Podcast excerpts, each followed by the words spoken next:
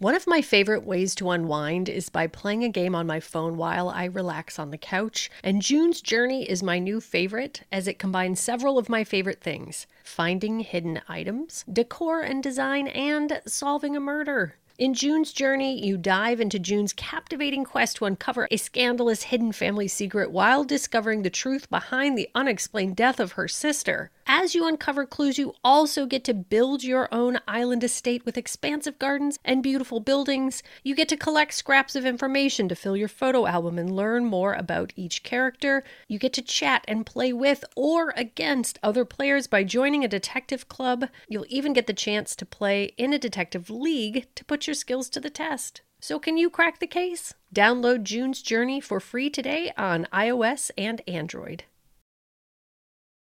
This episode contains adult themes and is not appropriate for all audiences. Listener discretion is advised.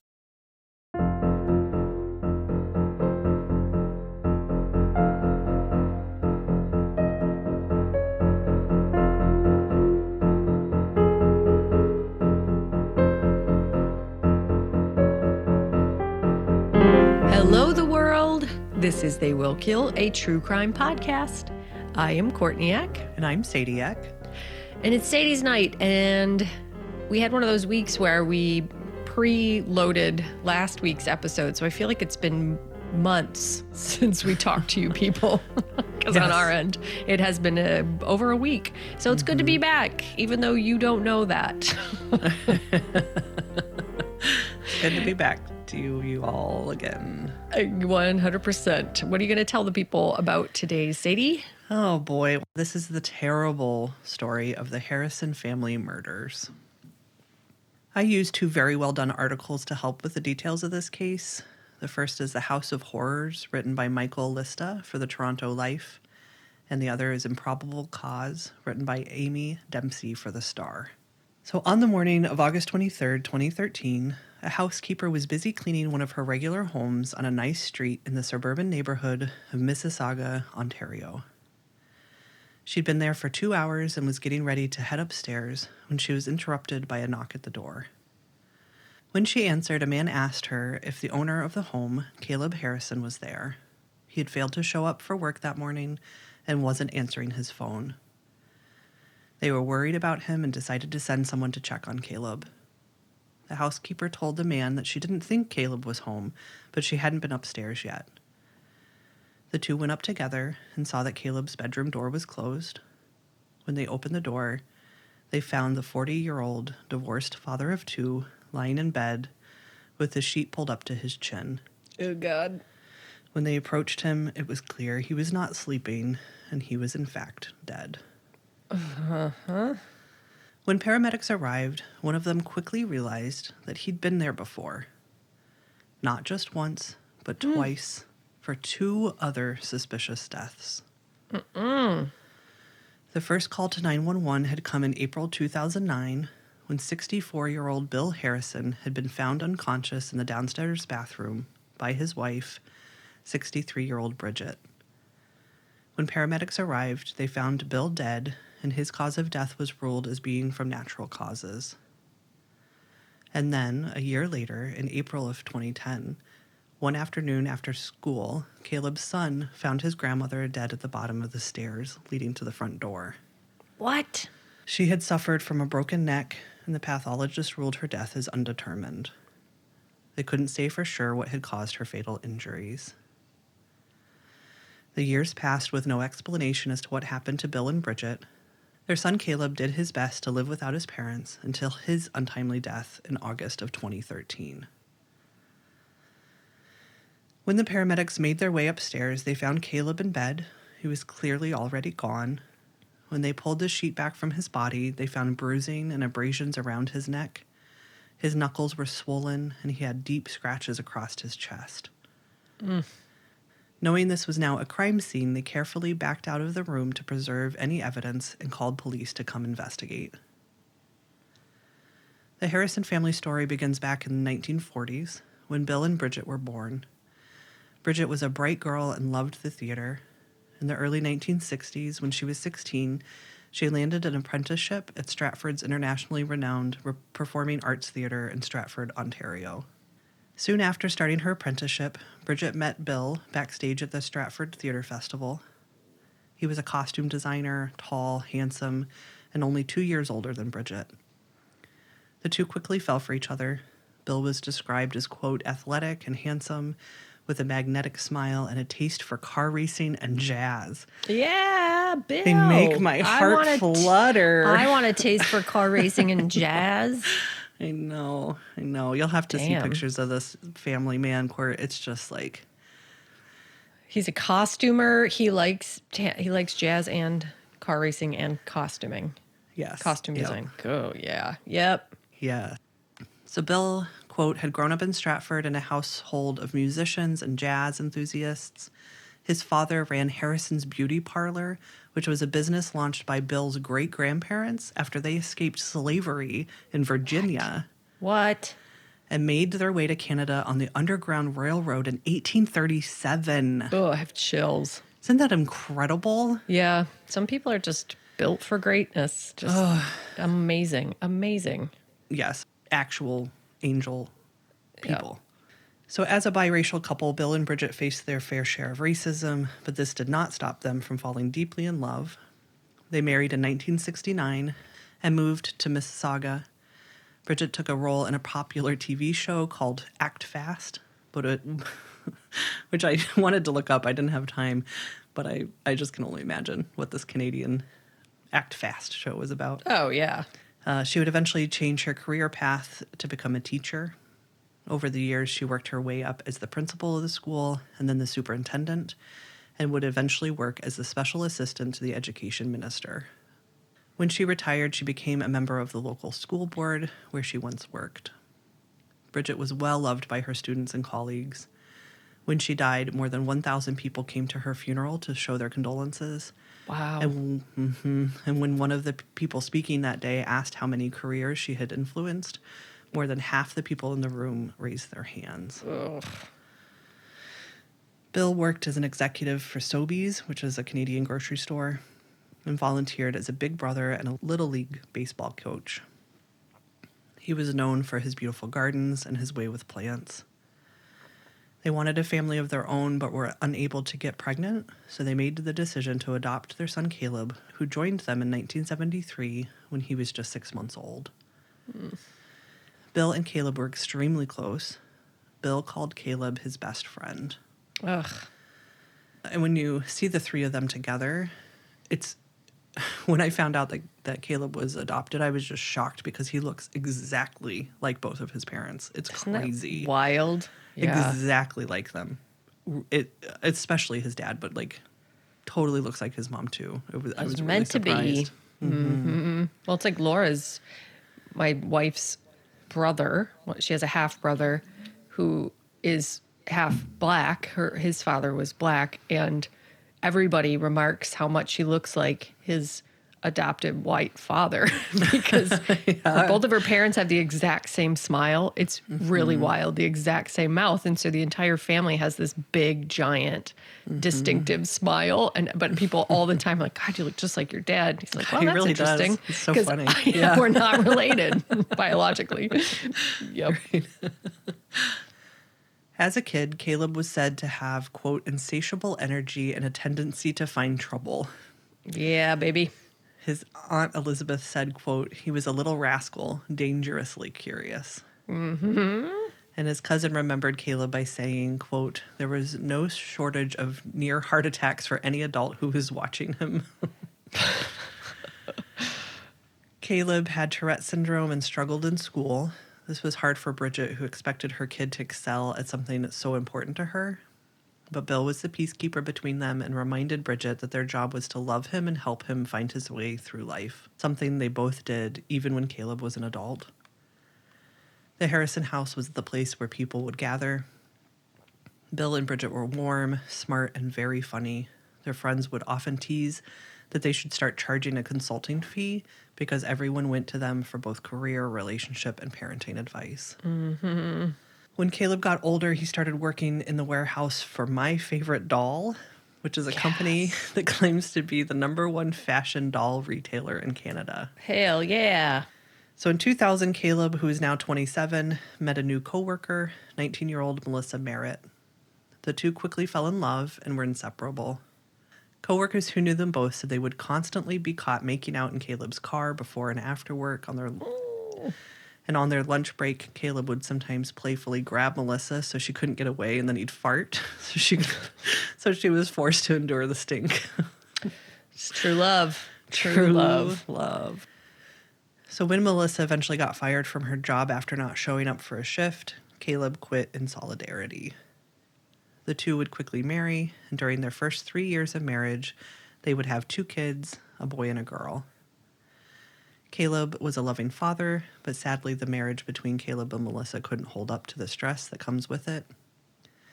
The two started fighting, and in 2005, Caleb was arrested after hitting Melissa during an argument. Oh no. Caleb spent three nights in jail for assault, and after he was released, the two separated. Melissa stayed in their house with the kids, and Caleb moved in with his parents in his childhood home. Soon after the separation in July of 2005, Caleb was invited to a house party with some friends. He agreed to go and told his buddy he'd been that he'd be the designated driver. One of the conditions of his release from jail was to stay away from alcohol. When Caleb drank, he got mean and unruly. It's said that he wouldn't have hit Melissa sober, but alcohol changed him. Mm-hmm. Again, not that drinking is an excuse for hitting people. That's not okay. Yep. After getting to the party, Caleb changed his mind and decided to have just one beer, which he could usually handle better. But over the course of the night, one beer turned into lots and lots of drinks. Mm-hmm. When the party ended, Caleb was so drunk his friends refused to drive home with him and decided to walk home instead. Unfortunately, Caleb decided to drive. Soon after leaving, his car drifted over the center line of the road and he hit a taxi with four men inside head on, killing the driver instantly. Oh god, no. Both cars caught on fire, but those who heard the crash were able to pull the men from the cars.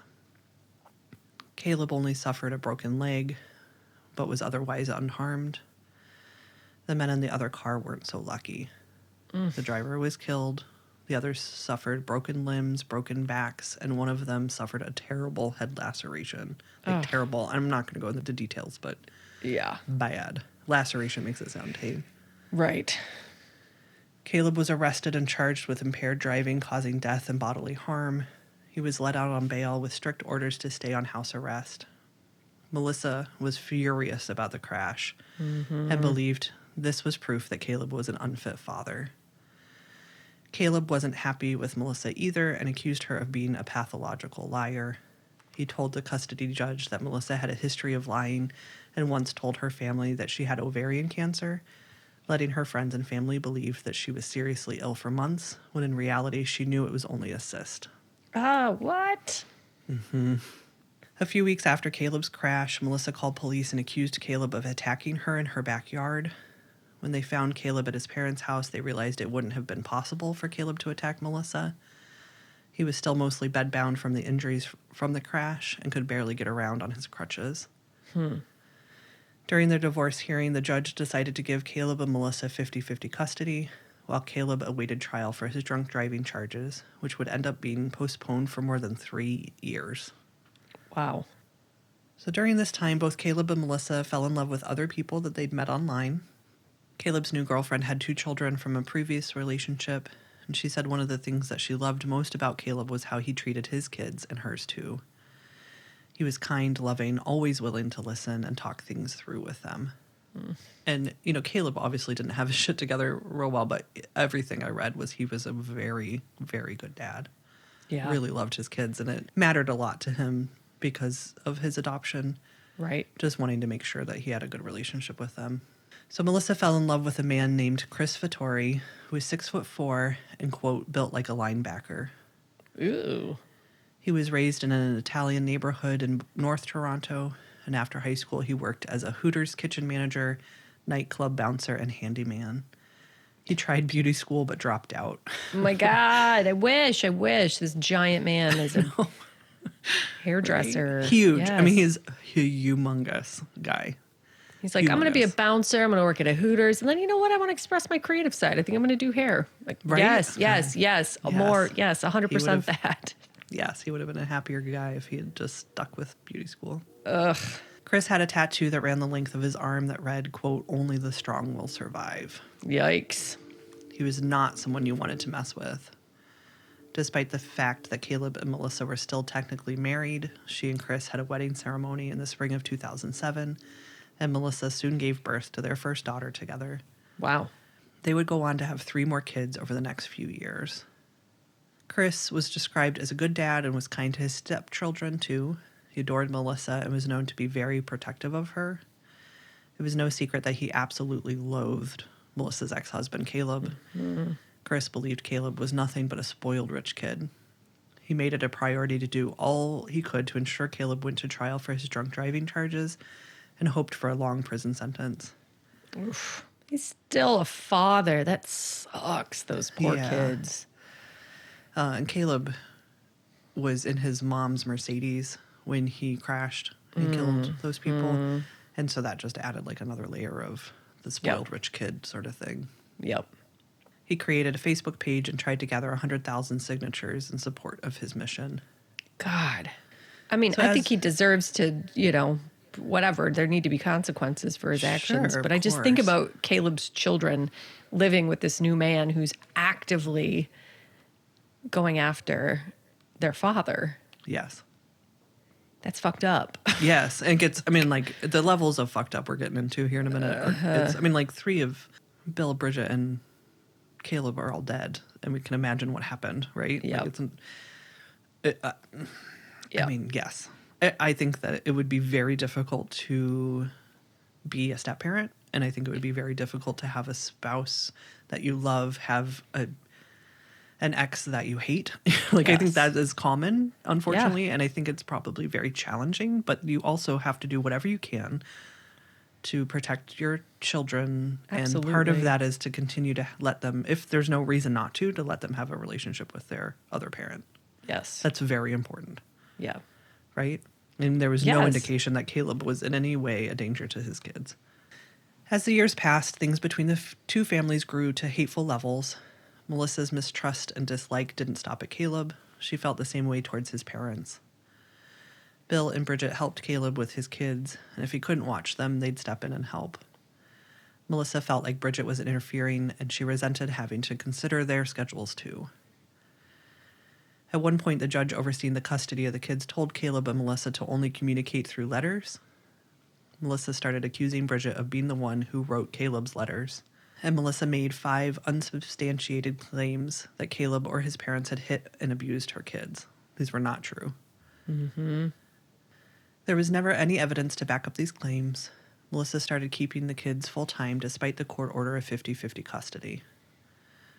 When Caleb took her to court for his share of custody, the judge ordered her to continue to share the kids and told the Harrisons to call police if she denied them access again. She was just like, Mine, they're mine now. You don't get to mm-hmm. have them. Melissa and Chris were furious. They Yeah, even made faces and stuck their tongues out at Caleb and his parents after the hearing was over. Wow. On March 9th, 2009, Caleb finally went to trial for the charges brought against him for driving while impaired. He was found guilty for one count of impaired driving causing death and three counts of impaired driving causing bodily harm. The judge sentenced him to 18 months in prison. Melissa assumed she would now have full custody of their kids, but Bill and Bridget petitioned the court to stand in for Caleb's half of his custody while he was in prison, and the judge agreed. Mm-hmm. Six weeks later, on April 16th, Bridget came home late from a school board meeting. The house was dark and quiet. When she called out to Bill, he didn't answer, so she searched the house and found the downstairs bathroom door locked. She used a pin to open the lock and found her husband lying on the floor inside. Ugh, God.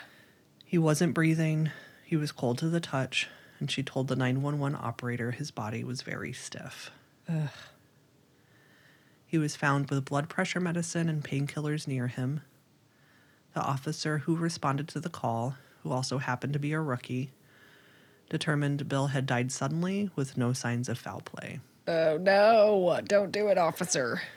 Bill received a quote non forensic autopsy by a quote community based pathologist Oh my god. who had no special training or certification in advanced postmortem. And so, this, I'm going to cover another case that I came across while researching this one that talks a lot more in detail about what I'm getting ready to talk about. But so, most pathologists are trained to examine people who are still alive.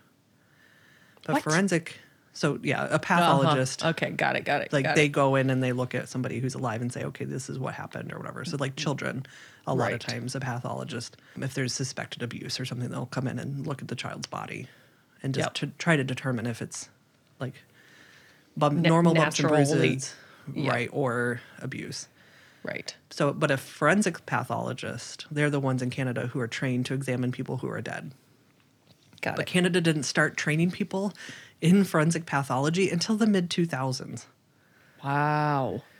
whoops a daisy Yeah. So this is going to throw a lot of wrenches in this case. Mhm. So, despite the fact that Bill was found to have a fractured sternum and bruises on his head, face, and neck, the pathologist decided that he had died of cardiac arrhythmia, which means that the heart stopped beating but doesn't explain why. Uh-huh. Sternum. His sternum uh-huh. was broken. Yeah, that's They not, they also your heart attack exploded through your chest bone, bro. right. No. No, and they were like, "Oh, it was CPR," but nobody did CPR on Bill. He was Yeah. very clearly dead when Bridget found him. So strange. It's just so strange that things that seem so obvious like that get overlooked. Mm-hmm. Mm-hmm. Big time. It's concerning. Yes, very concerning. Well, and when I started to think about what this means for death investigations in Canada, and I'm sure in general, like this isn't just a Canadian problem, Yeah. but like how many people got away with murder because the pathologist was like, "Man, looks like bruising from a fall in the bathroom Yes, that yeah. broke your sternum." Yeah. Eesh, no. Yeah. I mean, we get a lot of cases like that. And I saw somebody sent us the CNN, well, it was a Patreon story about the first responder to the Oklahoma City bombing who was later found dead, like having been stabbed multiple times and then, like, um, you know, a mile out into a field. And they were like, suicide, Right. right. case closed. Yeah. Mm-hmm. And why wasn't there an investigation? You know, if mm-hmm. even if it, because the, the idea with that one is that it was a cover up because he knew something about the Oklahoma City bombing that they didn't want out and blah, blah, blah. Well, even if it wasn't a conspiracy, even if that's not true, why was there not an investigation into why this man, quote unquote, committed suicide by stabbing himself, you know, 11, 12 times and then Right. walking Well, there's a mile into a field? Weapon either, right? Yeah. Right. No weapon. Yeah. Anyway. Yeah. Yeah. No. I don't like it. I don't No. like it. No, and a rookie cop shouldn't be able to come in and be like, "No, nope, nothing to see here, everybody." so it's important to know that before his death, Bill was fit and healthy. He had no history of heart disease. The pathologist found no abnormalities in Bill's body that would explain why he died from seemingly natural causes. Despite this, five days after his death, Bill was cremated and buried. Oh my Any God. chance, I know. Any chance of re examining his body for more evidence was now gone. As Bridget dealt with the tragic death of her husband, she had no idea that in the days leading up to his death, her grandkids had been telling their teachers they were going on a mm. trip with their mom and stepdad. Oh, I have chills. I have entire chills. Mm. Oh no. On the day Bill died, Chris and Melissa packed up their home, dyed their kids' hair, and disappeared. Time to talk about our other BFF, HelloFresh. With HelloFresh, you get farm fresh, pre portioned ingredients and seasonal recipes delivered right to your doorstep. Skip the trips to the grocery store and count on HelloFresh to make home cooking easy, fun, and affordable. That's why it's America's number one meal kit. With the cost of groceries going up and up and up, now is the perfect time to get started with HelloFresh. HelloFresh is cheaper than grocery shopping and 25% less expensive than takeout. HelloFresh has 40 weekly recipes to choose from for all meal occasions, lifestyles, and preferences. Take your pick from meals like soy glazed salmon with rice, mm, or Yeah. mushroom and chive risotto. That is actually delicious. I had that one recently. Just this morning, Laura and a friend of mine and I were talking, and my friend does not like to cook, and Laura does not like to cook. She's just not good at it. And she was saying, but I cook for my wife all the time using HelloFresh because it's easy, it's delicious, she can do it. It's easy to follow the steps of the recipes, and it always turns out good. So all levels of experience can use HelloFresh, and it is delicious. It just it makes life so so much easier. I cannot tell you.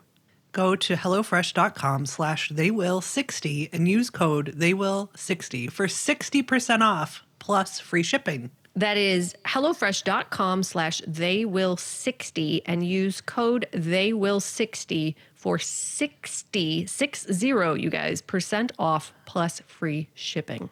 Do it. Yes, do it. You won't regret it. It'll make your life better and more delicious.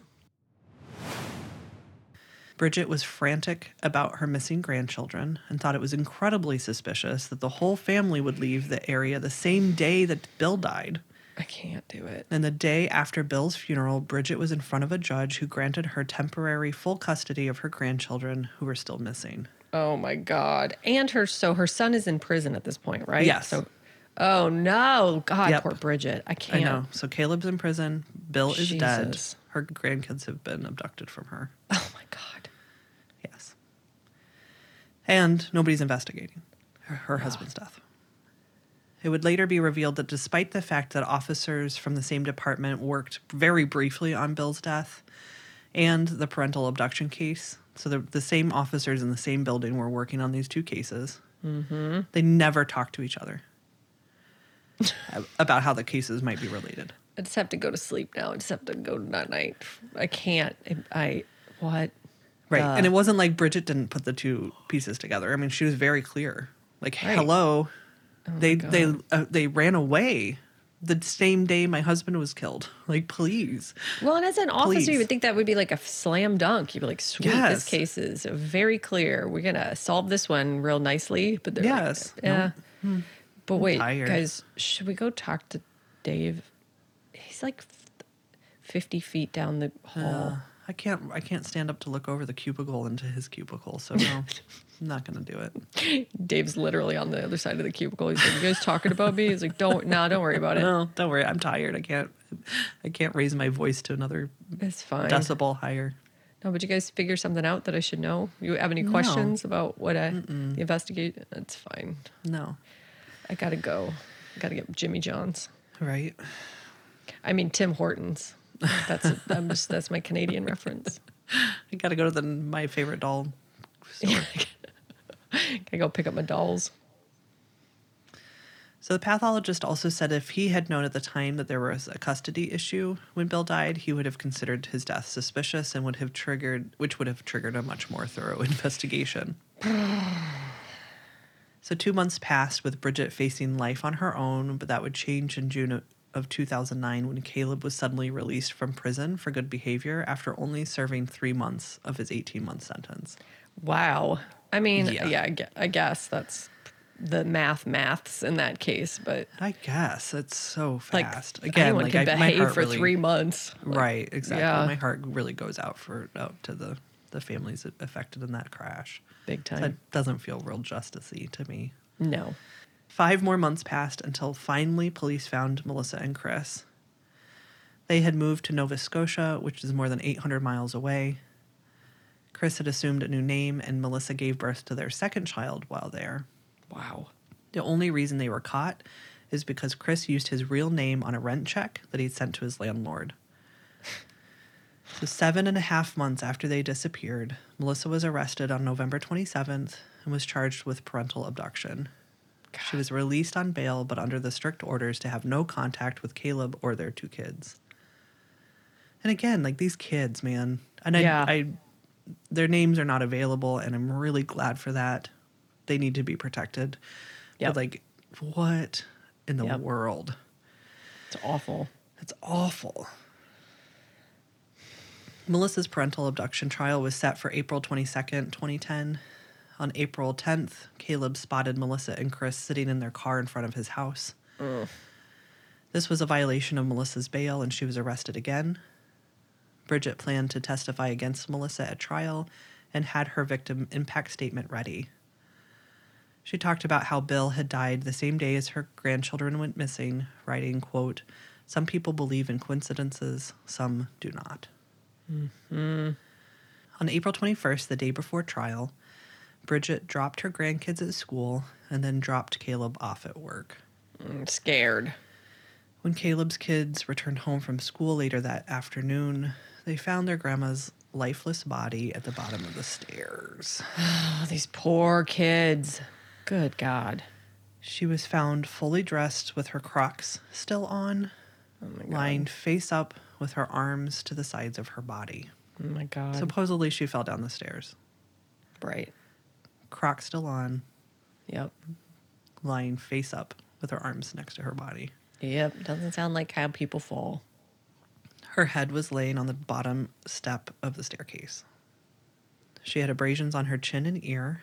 Her glasses and purse were scattered in front of her, and the police thought it looked like she had been heading out the door when she fell, heading out gonna- to the front door. I'm gonna guess they did a thorough investigation. Mm-hmm. They did all the forensic examinations that they could possibly do. Mm-hmm. Maxed out. Max. Maximum. To the max. So Bridget was examined by a forensic pathologist, but they were new to the job and hadn't finished their training. And they were also a dog. Exactly. The fo- police force's first ever dog pathologist. His if they were like, if we could send baby. them into space, if we could send a dog to space, mm-hmm. we can train one to be a forensic pathologist. We're gonna mm-hmm. Canada's gonna win the race to have the first Yep. dog forensic pathologist. exactly. that does sound like something the United States would do right now. Totally. Elon Musk's new Oh my god. space dog. Oh no. I thought you were going to say Elon Musk's forensic pathologist dog. and yes, both. Mm-hmm. Yeah. He doesn't want to let Canada get the jump on either. No. Gotta make, we gotta. Well, is it Russia that sent? Was it a dog or a monkey? Anyway, Uh, both, both a dog. both. I, I don't. a dog. Dog monkey. There's a thing called a raccoon dog, right? Now we all know this about Yeah. COVID came from the raccoon dog, which Yes. quick, very quick tangent. I was like, how could I be 43 years old and be learning about species of animals? And my wife was like, there's lots of animals you've never heard of. And I was like, that's impossible. Right? Like, I, I- there's no just way I haven't heard you'd of heard of all all of animals. you know what I mean, though? Because I assumed when I heard raccoon dog that they had, it's like a, a thing they made for pets or something. It's like, no, it's just Uh-huh. an animal. I'm like, that's impossible. I would have heard of it. Do you know what I mean? Right. Coming from the person who didn't know like half the presidents of the United States. It's very different, Sadie. very different. Nobody knows the presidents of the United States. Everybody knows all of the animals, right? We all know all of the animals. I was like, name an animal I don't have never heard of. So it was like capybara. Heard of it a million times. I know exactly what that is. I don't believe it. I don't believe that I don't know all animals. I'm going to firmly stick to this for no reason. so, listeners, if there's an animal you don't think that I know, please submit that animal because I am dying to know what animals I don't know because We this actually blew my mind. Pink water, freshwater river dolphins. Yes, of course I have. All of those things. Raccoon dogs? What? I sh- would have heard of that by now. I jumped timelines. That does not that did not exist on my previous timeline. I would have heard of it. It's too adorable. All right. Well, now that we've got that figured out, We haven't gotten anything figured out because the mis- the universe is too mysterious, which is exactly what the forensic department of this fucking police said. They're like, we Yeah. could never possibly figure that out. And they're like, well, that's No. literally our job. And they're like, no, there's too many No. mysteries in the universe. She clearly just fell down the stairs and her Crocs stayed on her feet because that's Mm-hmm. Yeah. how physics works. We we know that much. No, guys, no. no. She did not fall down the stairs by accident. Pickles, the forensic dog, said. Right. they found that Bridget had a broken neck and several broken ribs. She had bruising around her neck and petechial hemorrhaging on her face and eyes, mm-hmm. which are signs that are consistent with being strangled. So, police interviewed Caleb, who begged them to interview Melissa and Chris. He explained the custody battle and the parental abduction trial they were going through.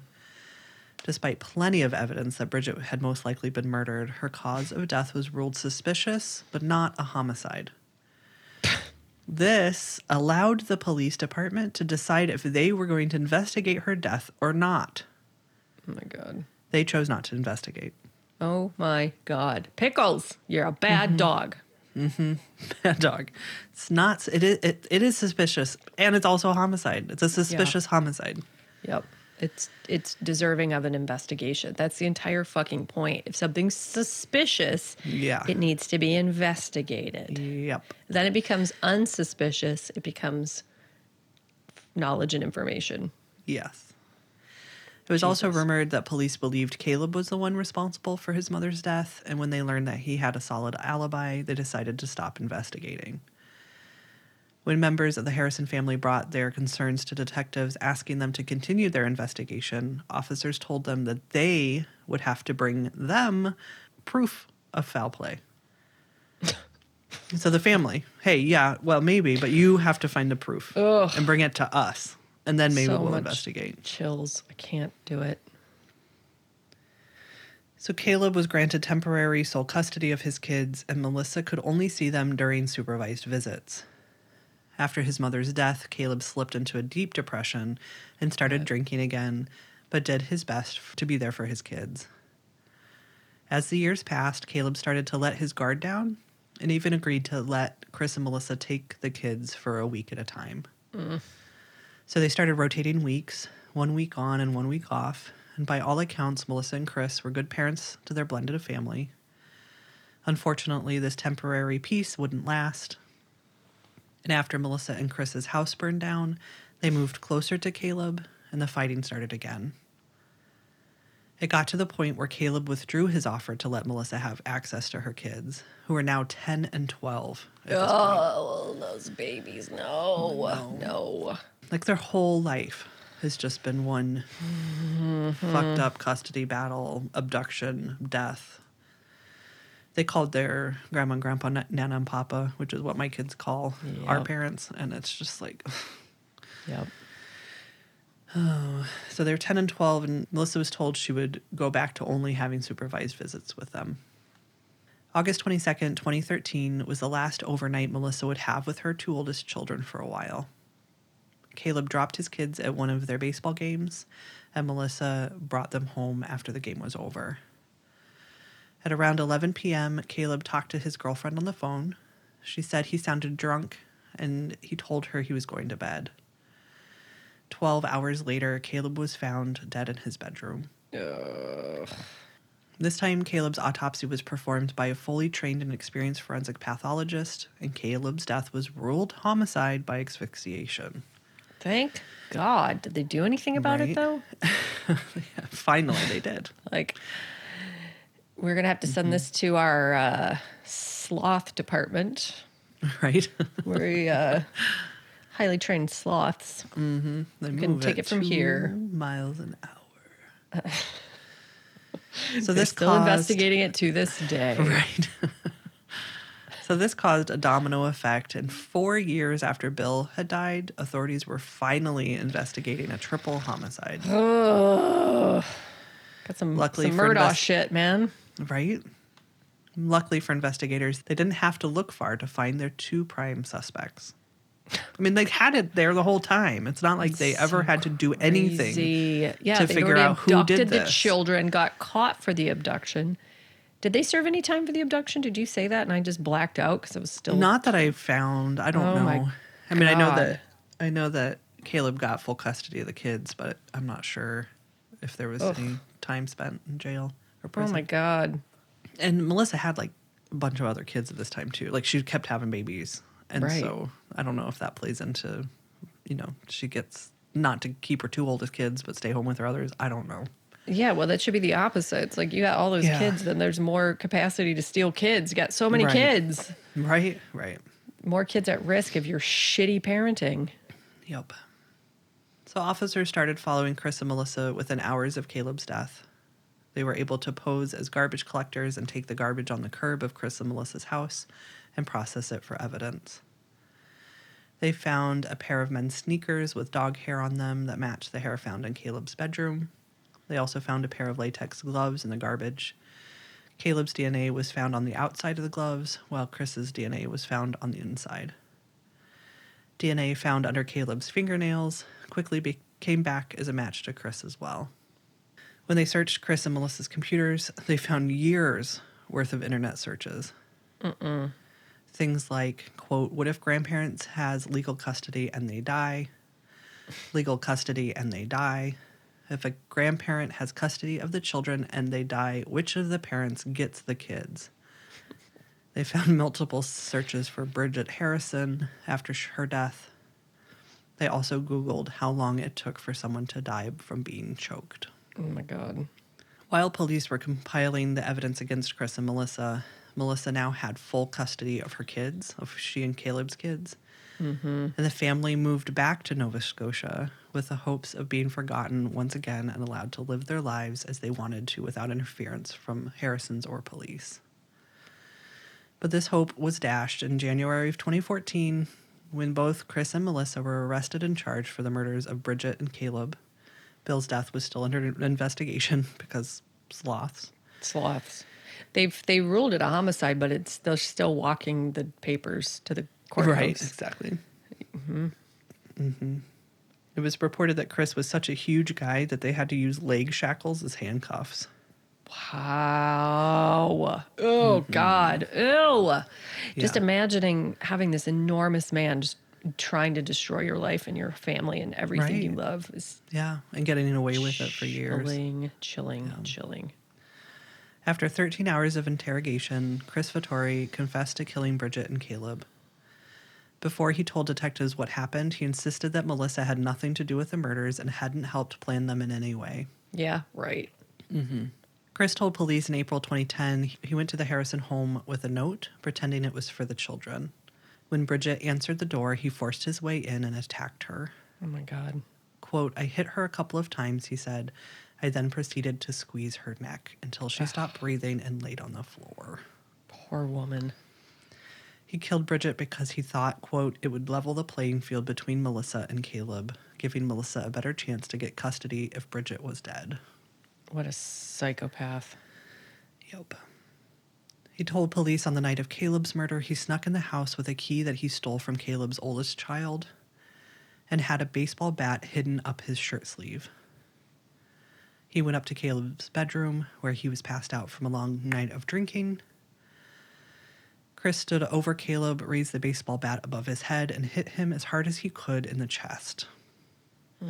Caleb woke up and tried to fight back, but Chris was much, much larger than Caleb and was able to easily overpower him. Chris said he threw Caleb into the shelves next to the bed, and when Caleb realized he was in deep trouble, he begged Chris for his life. Oh my God. Chris then put his hands around Caleb's neck and choked him until he was dead. He then put him back in bed and covered him up with a sheet and left the house. Melissa and Chris would go to trial in September of 2017 on two counts of first degree murder, and Chris would face an additional charge of second degree murder for Bill's death. The evidence against the couple was shown to the jury, including hours of surveillance recordings and a three hour conversation between Melissa and Chris at the Nova Scotia airport. Police left the two alone in a room while they waited for their flight back to Ontario after being arrested for murder. They believed they were alone and could have a private conversation, but of course, authorities were recording them. Oh my God. Ugh. Ugh. Caleb could have been so be alive. There could be so many people alive right now if they had mm-hmm. just done one second's worth Yeah, of investigation. Totally. I mean, I think that poor Bill would have died. that should have been the end of it. Yep. And Chris should have been immediately arrested and put in prison for Yep. Bill's death. Yep. Unbelievable. After the police shut the door, they started talking. Chris told Melissa, quote, I'm taking the rap for it to give you accessory after the fact. Melissa then says to Chris that his parents spoke to police. Quote, they called me Karla Homolka, she said. Mm-hmm. Just worried about how his parents look at her. Yep. Prosecutors told the jury that Melissa and Chris had conspired together to kill the Harrisons, but it was Chris alone who murdered them. Either way, they should both be held accountable, and Melissa was still eligible to be found guilty of for first degree murder. After three months of testimony and four days of jury deliberations, the jury came back with a verdict in January of 2018. Christopher and Melissa were found guilty of the murder of Caleb Harrison. Chris was also found guilty of murdering Bridget Harrison. Mm-hmm. The jury could not come to a verdict on the first degree murder charge Melissa faced in the death of Bridget, and so the court declared a mistrial. Wow. In the death of Bill Harrison, Chris, who alone faced a second degree murder charge, was found not guilty due to insufficient evidence. They were both sentenced to life in prison with the possibility of parole after 25 years. Wow. Well, it's Canada. Right. In an unusual turn of events in early January of this year, 2023, the Ontario Court of Appeal overturned Melissa Merritt's murder conviction on the grounds that the trial judge, quote, committed significant errors in his jury instruction relating to key evidence. So her vet, her defense told the appeals court that a unintelligible statement made by Melissa to Chris while at the airport was used to secure her guilty verdict, despite it being too hard to understand. Mm-hmm. So it shouldn't have been used. Right. They also argued that the trial judge erred in instructing the jury about circumstantial evidence presented at trial. This was enough for the appeals court to overturn her verdict and order a retrial. Uh, this just happened, so we'll let you know what happens to Melissa as it unfolds. wow. I couldn't find. I think she's still in prison. I couldn't find that. Uh-huh. I think she's still in prison. So those who knew and loved the Harrisons said that losing Bill, Bridget, and Caleb was like losing the glue that held them together. They have worked to hold authorities responsible for not investigating the death sooner. Good. And authorities launched an independent review of what happened and how they can do hmm. better in the future. It's something, but it's certainly not enough. No.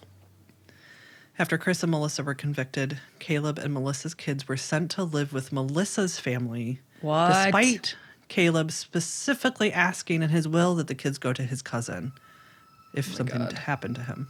Melissa ultimately got what she wanted. Oh no! I hate it. I hate it so much. Hmm. And that is the unbelievably awful story of the Harrison family murder. oh my god. Ugh. It's just like we know this. We know that the system doesn't work. That's very clear to people listening to this podcast who have been listening to this podcast for a while. But sorry, trash. The trash system in Michigan City is very good. Um, but God, I uh, it just makes you feel so helpless and scared and freaked out and devastated that it would. It's just so easy, just such an easy one. So it's not. It was not ambiguous. It was not mysterious. It was clear, concise as it could possibly be, and they still fucked it up. And those people, I hope they f- ha- they feel really fucking bad about it, but I know they probably don't. No. Ugh. I know. So awful. Can we just stop killing people? I mean, the more I think about it, the more I think we might need dog forensics dogs, just in general, in charge of the system because humans are too fallible. Humans just make mistakes, have bad days. They're humans, you know? It's like these are still human beings, and we are trusting them to take care of us, protect us, give a shit about us. We don't know them. They don't know us. It's very strange. It It's really very- is. It's very upsetting. We pay them to not protect all of it. I uh, I don't like it. The more I think about it, the less I like it, and I would like to go to a hammock island, please, and thank you. I know. Me too. I need Hammock Island. Oh, I hope the kids are okay. I hope Me they're too. just even like a little bit okay. I know. A little bit I bit. know. Seems like I'm a big so hope, but you just never know. That's it's their path. It's for them to live and fucking survive that. But yeah. Yeah. I am sending them tremendous amounts of strength and clarity and peace and healing and whatever they need to endure something like that. Because, oh God, to live in a house with a giant monster man. Yeah. Yep. And then to lose your whole family, their mom, their stepdad, their dad, their No. grandparents, like It's so I don't know how complicated and so traumatic. move through that. Yeah. Yep. And then, too, I'm sh- assuming still want to love their mother because she's their mother. And Yep. Yeah, the Harrison family and some of these articles I read talked a lot about how much they worry about the kids being with Melissa's family and what sort of stories they're told about Yep. the Harrison family and just so sad. so sad. Shit, um, man. Well, thanks yeah. a lot. I Yeah, you're welcome. I I, did mean, it the only again. The only upside is that it's like one second's worth of relief of living in the United States. I know, I know. To know that we're not the only fucked up country. I mean, I know that, but like to have more proof that we're all in it together, I guess. I don't know. Yeah, there's Misery some- loves company. I know, I know. No, it's there's significantly more fucked up countries than the United States, but Yeah. we're doing a real good job of We like are. giving them a run for their money right now. So That's right. yeah, Yep. So Well- there you are. That's it. That's all I got. Goodbye. we've never needed name time more than we do right now, have we, It's people? true. No, please. And luckily, we if we skip a week of name time, my God, then it is it is. Uh, I don't even know what the word is. Smorgasbord of Yes, names. but a smorgasbord. if it was like when you are watching a gangster movie and they meet up in those warehouse lots, the industrial parts of town where it's just shipping containers stacked on top of shipping containers, that's what this is. yes. You know what I mean? Yeah. Yep.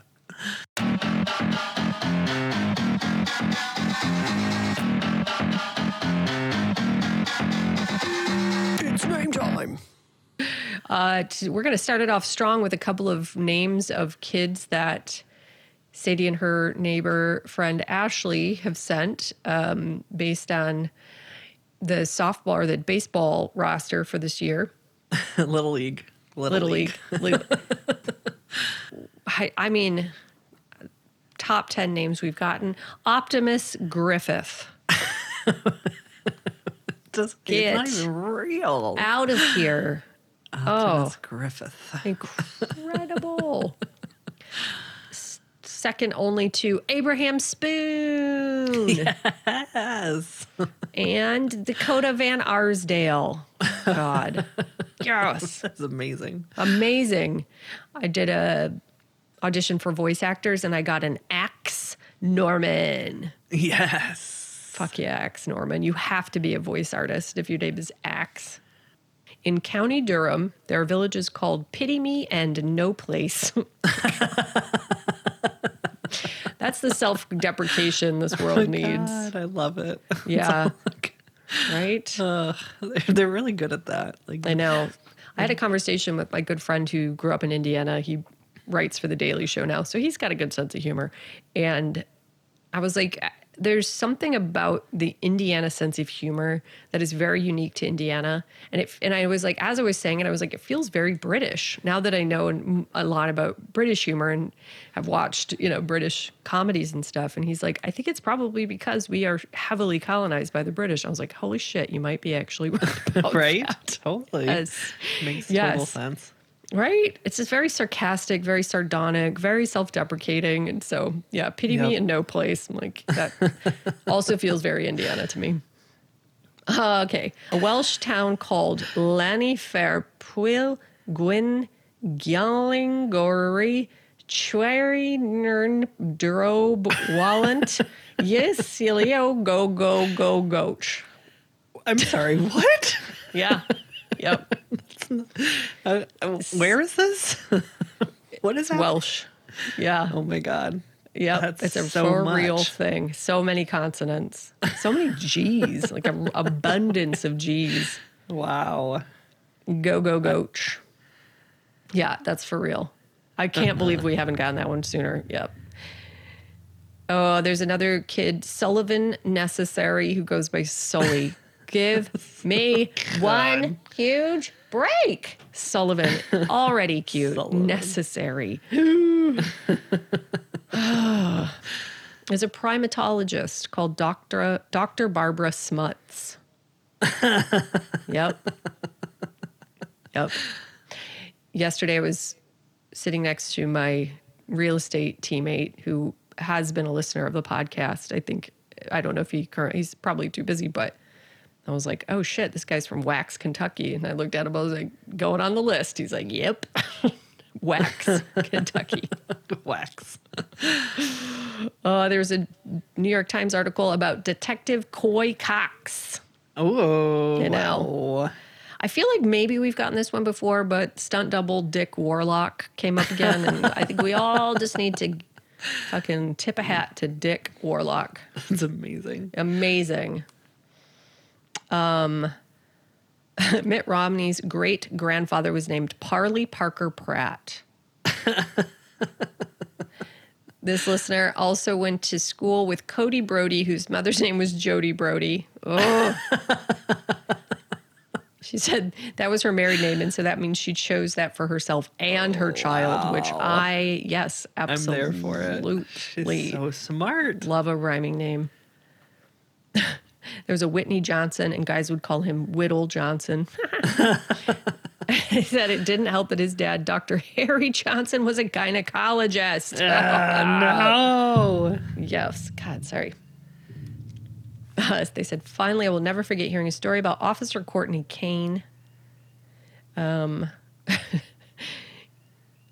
uh, they used the first first initial and last name with no spaces, but somebody already had the same first initial, so she was assigned cocaine.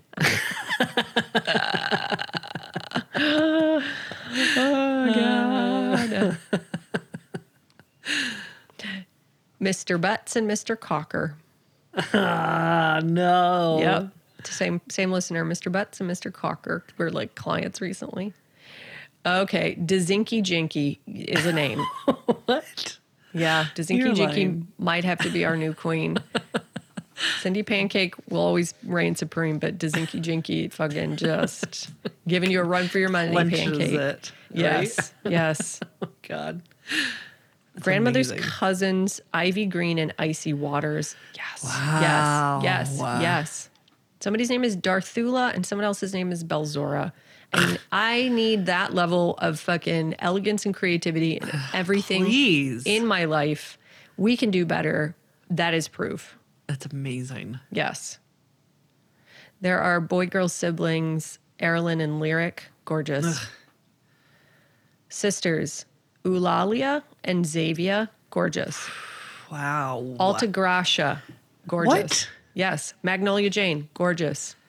Island, Startavia, Victory, and Jolie, Treasure, and Absidy. I mean, once What? again, we can do better. This is proof. Yes. Gunner Death Rage uh, on Project Runway. I was like, how did we not remember Gunner Death Rage? Oh my God. Uh, yeah. Again, I'm assuming it's Death Rage or something, but we're going with Death Rage. Every time a Death Rage comes across my. Yeah, Death Gunner Rage. Death, Done. Death Rage was on Project Runway. Holy shit. Yeah. There was a guy on Judge Judy called Chris Bumgardner. tend to your bums out in your bum garden. oh, okay. Here's the phonetic, phonetic pronunciation of the Welsh town, which got away from, I, somehow I separated them. Chanvire Pool Gwyn Gilgor Gerich Ween Drob Ul Chan Tis Ilio Gogo Gotch. I got the Go Go Gotch right. Yeah, I was like, the whole time, I was like, they didn't give you phonetic. I thought that they had too. Yeah, I was like, I feel like I, they did, but I just separated them on my notes app. Uh, apparently, Macaulay Culkin changed his name to Macaulay Macaulay Culkin Culkin, and if that is true, he wins president. I'm voting for them. could D- not. overdone. support that harder. Ruler of the universe. Somebody, somebody went to high school with. His name was Richin Famous. People are so smart. So smart. There's an explorer named Sir Vivian Ernest Fox. Yep. And at various points in his life, he went by the nicknames Bunny and Papa. Oh my God. Bunny Uh, Fucks and Papa Fox was his Wow. nickname. hmm Uh, gr- Godmother's great aunt's first name was Eubaldine. Oh my God. Yeah. Uh, yeah. Yes. Um, Hella Cock was the name. Ah! She said she was my absolute favorite person as a child, the only one I was always excited to see. She was also kind of a badass, older lady, living alone, traveling a lot, and always brought me cool stuff. She had the most amazing handwriting I've ever seen. I got a birthday card every year and kept them all. Oh my god! I need a picture. I want to see a picture of know. Helicox's uh, handwriting. Helicox is a fucking legend. Last but not least, the Aston Martin team principal. I don't remember where I saw that, but Mike, Krack.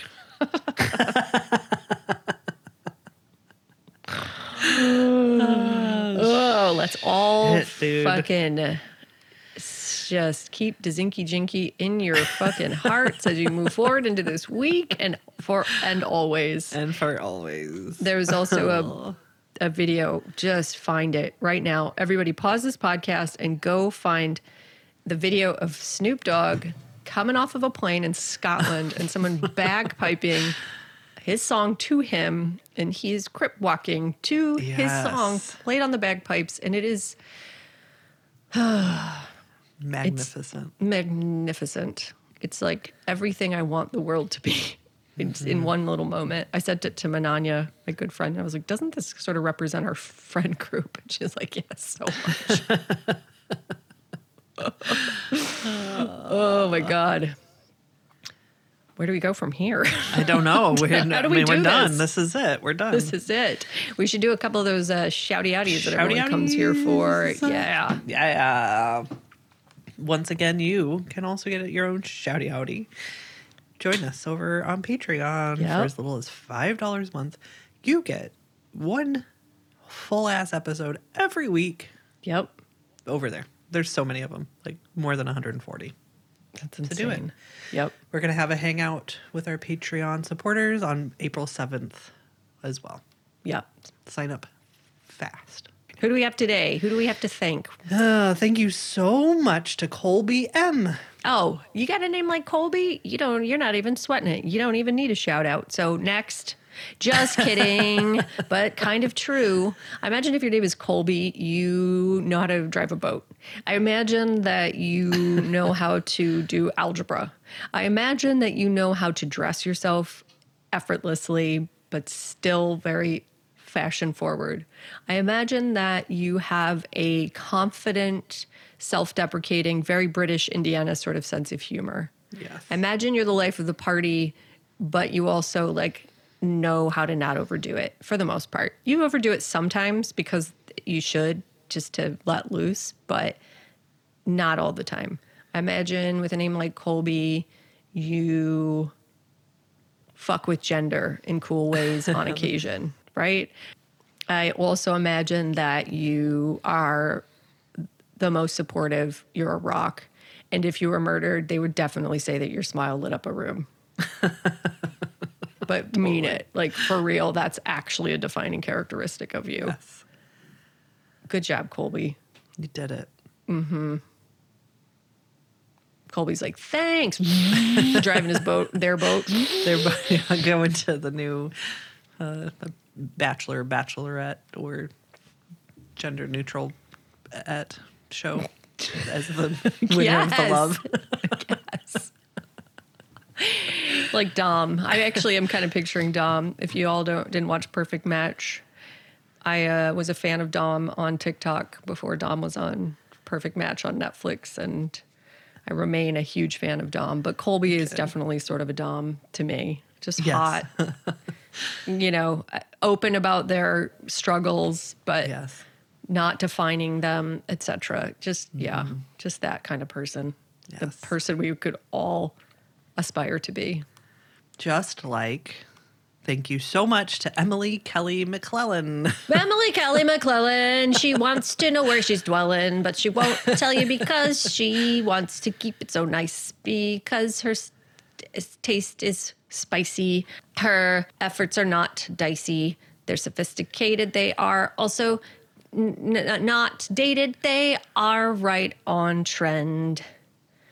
What's her name? Emily Kelly McClellan. Emily Kelly McClellan. She wants to know if you're gelling because that commercial, remember when they tried to make insoles a thing? Well, Emily Kelly McClellan does not need to be gelling. Her arches are perfect. Her face is also, and she knows how to sing. Emily Kelly McClellan. She may be a felon, but only because she wants to have a mugshot that's also a model shot, like that one guy who became a model after getting a mugshot. That's just like Emily Kelly McClellan. It's also kind of badass to say that you were a felon. And if you don't know, she is swelling with pride and glee and intelligence and attractiveness and power. Uh, I'm taking it upon myself, FYI. If you don't want your last name uh, shouted outed, let us know. If it's too cute, I'm just going for it now. So. I think that's fair. Yeah, I don't think anyone's going to target our Patreon supporters for, pa- for supporting us. Yes. Although some people do actively hate the shout outs. I don't blame them. It's Right. me fully unmasking, and I know that makes a lot of people uncomfortable. It would make it makes me uncomfortable. Just part of the reason I'm doing it to move past it. uh so yeah, Yeah. but I don't think that they're going to. Be like, actively- oh, Ellie, Emily Kelly McClellan. I'm Yeah, her. she's in trouble now. Remember when they tried to make gelin a thing? you gelin? Yes, yes, that's so dumb. Thank Okay, you. w- one more. Let's do one more, All yeah. right. Thank you so much to Joe Jones. Joe, J- J- J- J- Joe Jones, J- J- J- J- J- J- Jones, and for more of Joe Jones, I'm jonesing for more of Joe Jones. I need to go to the Joe Jones store and get me a big pack of Joe Jones and then get some more, more and more of the Joe Jones, maximum Joe Jones in my bones. Joe Jones, come on around town, find him there and take him down to the Joe Jones town. Getting so much of the Joe Jones that you're gonna be powerful and not be worried about what the future holds because they're full of Joe Jones. like when you like start going into like Black, Jack Black Tenacious D territory. It's honestly because I actually stopped paying attention, which Just is like, you know, when you're writing or painting or doing creative things, it really, you do enter sort of a fugue state. But every once in a while, I, I do that while I'm shouting out and I'm like, "Hmm, I don't know what I just said. I need to pay attention a little oh, bit. don't, no, don't worry. If it gets offensive or too weird, I'll let you know. Thank you. Yeah, when I'm editing, it's remarkable how much I have to cut out of this podcast out of my own mouth. It's very rarely Sadie. It's like the last episode was a solid 30 minutes longer, and I just went through. I was like, oh my god, yeah. Whew. Just letting it rip. Oh shit. This is what happens when when a podcaster learns about their neurodivergence three years in. Shit gets weird. Shit gets weird. She gets weird. Yeah. So thank you all I for. know. We had a whole episode at the end of one episode about um, Timothy Olyphant and his teeth and meerkats. Yeah. and- oh my god. Oh my God. Gold. So if you like that sort of shit, get over there. Yeah, gotta pay you- for it. Yes. If you don't, you're probably uh, not neurodivergent. And if you're listening to this and you're like, I'm not neurodivergent, but I love it. Well, get on TikTok, type in mm-hmm. ADHD, and talk to me in a month. Yeah. You know, Yeah. like it's not a bad thing. It's not either. No. It's not a judgment either way, but it's just, it Yep. just is. It just It is. just is. So Yep. thank you guys so much for being here. We love you so much. extremely endlessly. And if you want to spend more time with us, you can do so on Instagram, Facebook, TikTok, YouTube at They Will Kill. You can go to our website, theywillkill.com, and you can always email us at theywillkillpodcast at gmail.com. Yes, please. You can rate and review and subscribe to us, please. Yes, please. And if you don't like the shouty outies and you don't like the dialogue at the end, don't Stop. review it. Yeah, No, don't or skip over it. We put it at the Yeah. end. You know, it's like I, I sometimes I read them and they really hurt my feelings. And then I was like, you know what? If I heard if I read that about somebody else, I would not stand for it. So I don't need to feel bullied by that for my own self. You know, not even It's- for a second. No, it's uh, It's who we are. It's our literal personality. So if you don't like them, that's fine. Just move on with your life. Just you know? be sure to go on Apple and review the shit out of our shitty personalities. so crazy. Like I love the research. I love the cases. I hate them. I'm like, what? cool. Super think cool. people totally forget like we are actual human beings. Mm-hmm. like how they forget that because we make Yeah. it so abundantly clear that we're Oh human. Yeah. I wish they would actually shut up and do this podcast without talking. Great feedback. Thank you so much. yeah. Or like I know you've been doing this for three years and you have a, a style that is very specific, to who you are, but you just stop. Just stop doing that too. Yeah. Could you do that for me? Oh, yeah. You know what? Taking it all back. Uh, so please take a minute and tell us exactly how you feel. oh, you boy. Uh, thanks, AJ. Hey, AJ Bergans, thank you so much for your music. Thank you so much. really so appreciate much. it. Very much. And remember, Okay, uh, this is a question more than a statement. Anybody who was born in the like grew up in the 80s or 90s, were you did you have this like overwhelming feeling that like dirty dancing and the lambada was like a, going to be such a thing? Like it was like a cultural revolution and it was going to actually impact our lives in some tangible way. totally. You know what I mean? Yes. Because like that was it was so much at the forefront of our lives when I was like seven, eight years old. Everything was dirty dancing in the lambada. And it was just like I, you know, I don't know what I thought the consequences of these dances were going to be. I mean, obviously Christians thought this was just like the gateway straight into like fucking Hellmouth. sin and deviance. Yeah, but Yes. I just expected there to be more dirty dancing and lambadaing in my future and currently Right. you know and then all of us like kids like grinding quote unquote grinding do kids still grind do they just like rub their little like awkward pelvises together like we did you know? Yeah, we weren't allowed to grind, not like at schools. no people still did it and then they'd get caught doing it and they'd be told to stop. But then when i was like 20 and i'd go to the all ages club we'd all us little like queer kids just be grinding on each other. It's like that's what we just thought was dancing and that's just what we did. And like do, is that still a thing or is that a, is that residual effect of the lambada and general quote unquote dirty dancing? Right? Tell us. We need to know. yeah yeah My kids haven't entered uh, like old enough dances yet in school. To, Yeah, to. I feel like kids now just dance. Like they just do dances and they're probably more hip hop influenced, I would imagine, but I don't yes. actually know. Right? Not that people who are into hip hop don't grind. I just actually don't know. I just feel like it was something that we just did and we didn't really think about it and there was not ground like rooted in anything other than like Sally Jessy Raphael talking about the lambada and dirty dancing. You know what we should do is like start an experiment right now with my kids and make them watch like nonstop dirty dancing on repeat and then just see how much their dancing at middle school dances differ from kids that are not shown dirty dancing. I think that's a war. movie. I think it's a worthwhile pursuit. it's a good experiment. right? I think so too.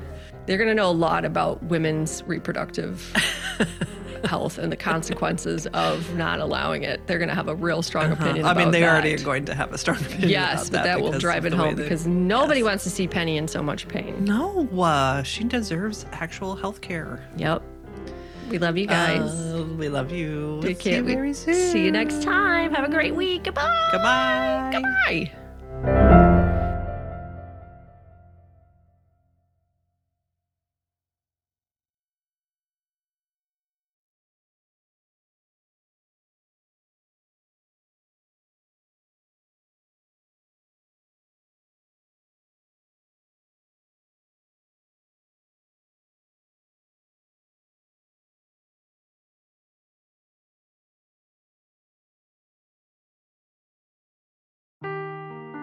Seeking the truth never gets old. Introducing June's Journey, the free to play mobile game that will immerse you in a thrilling murder mystery.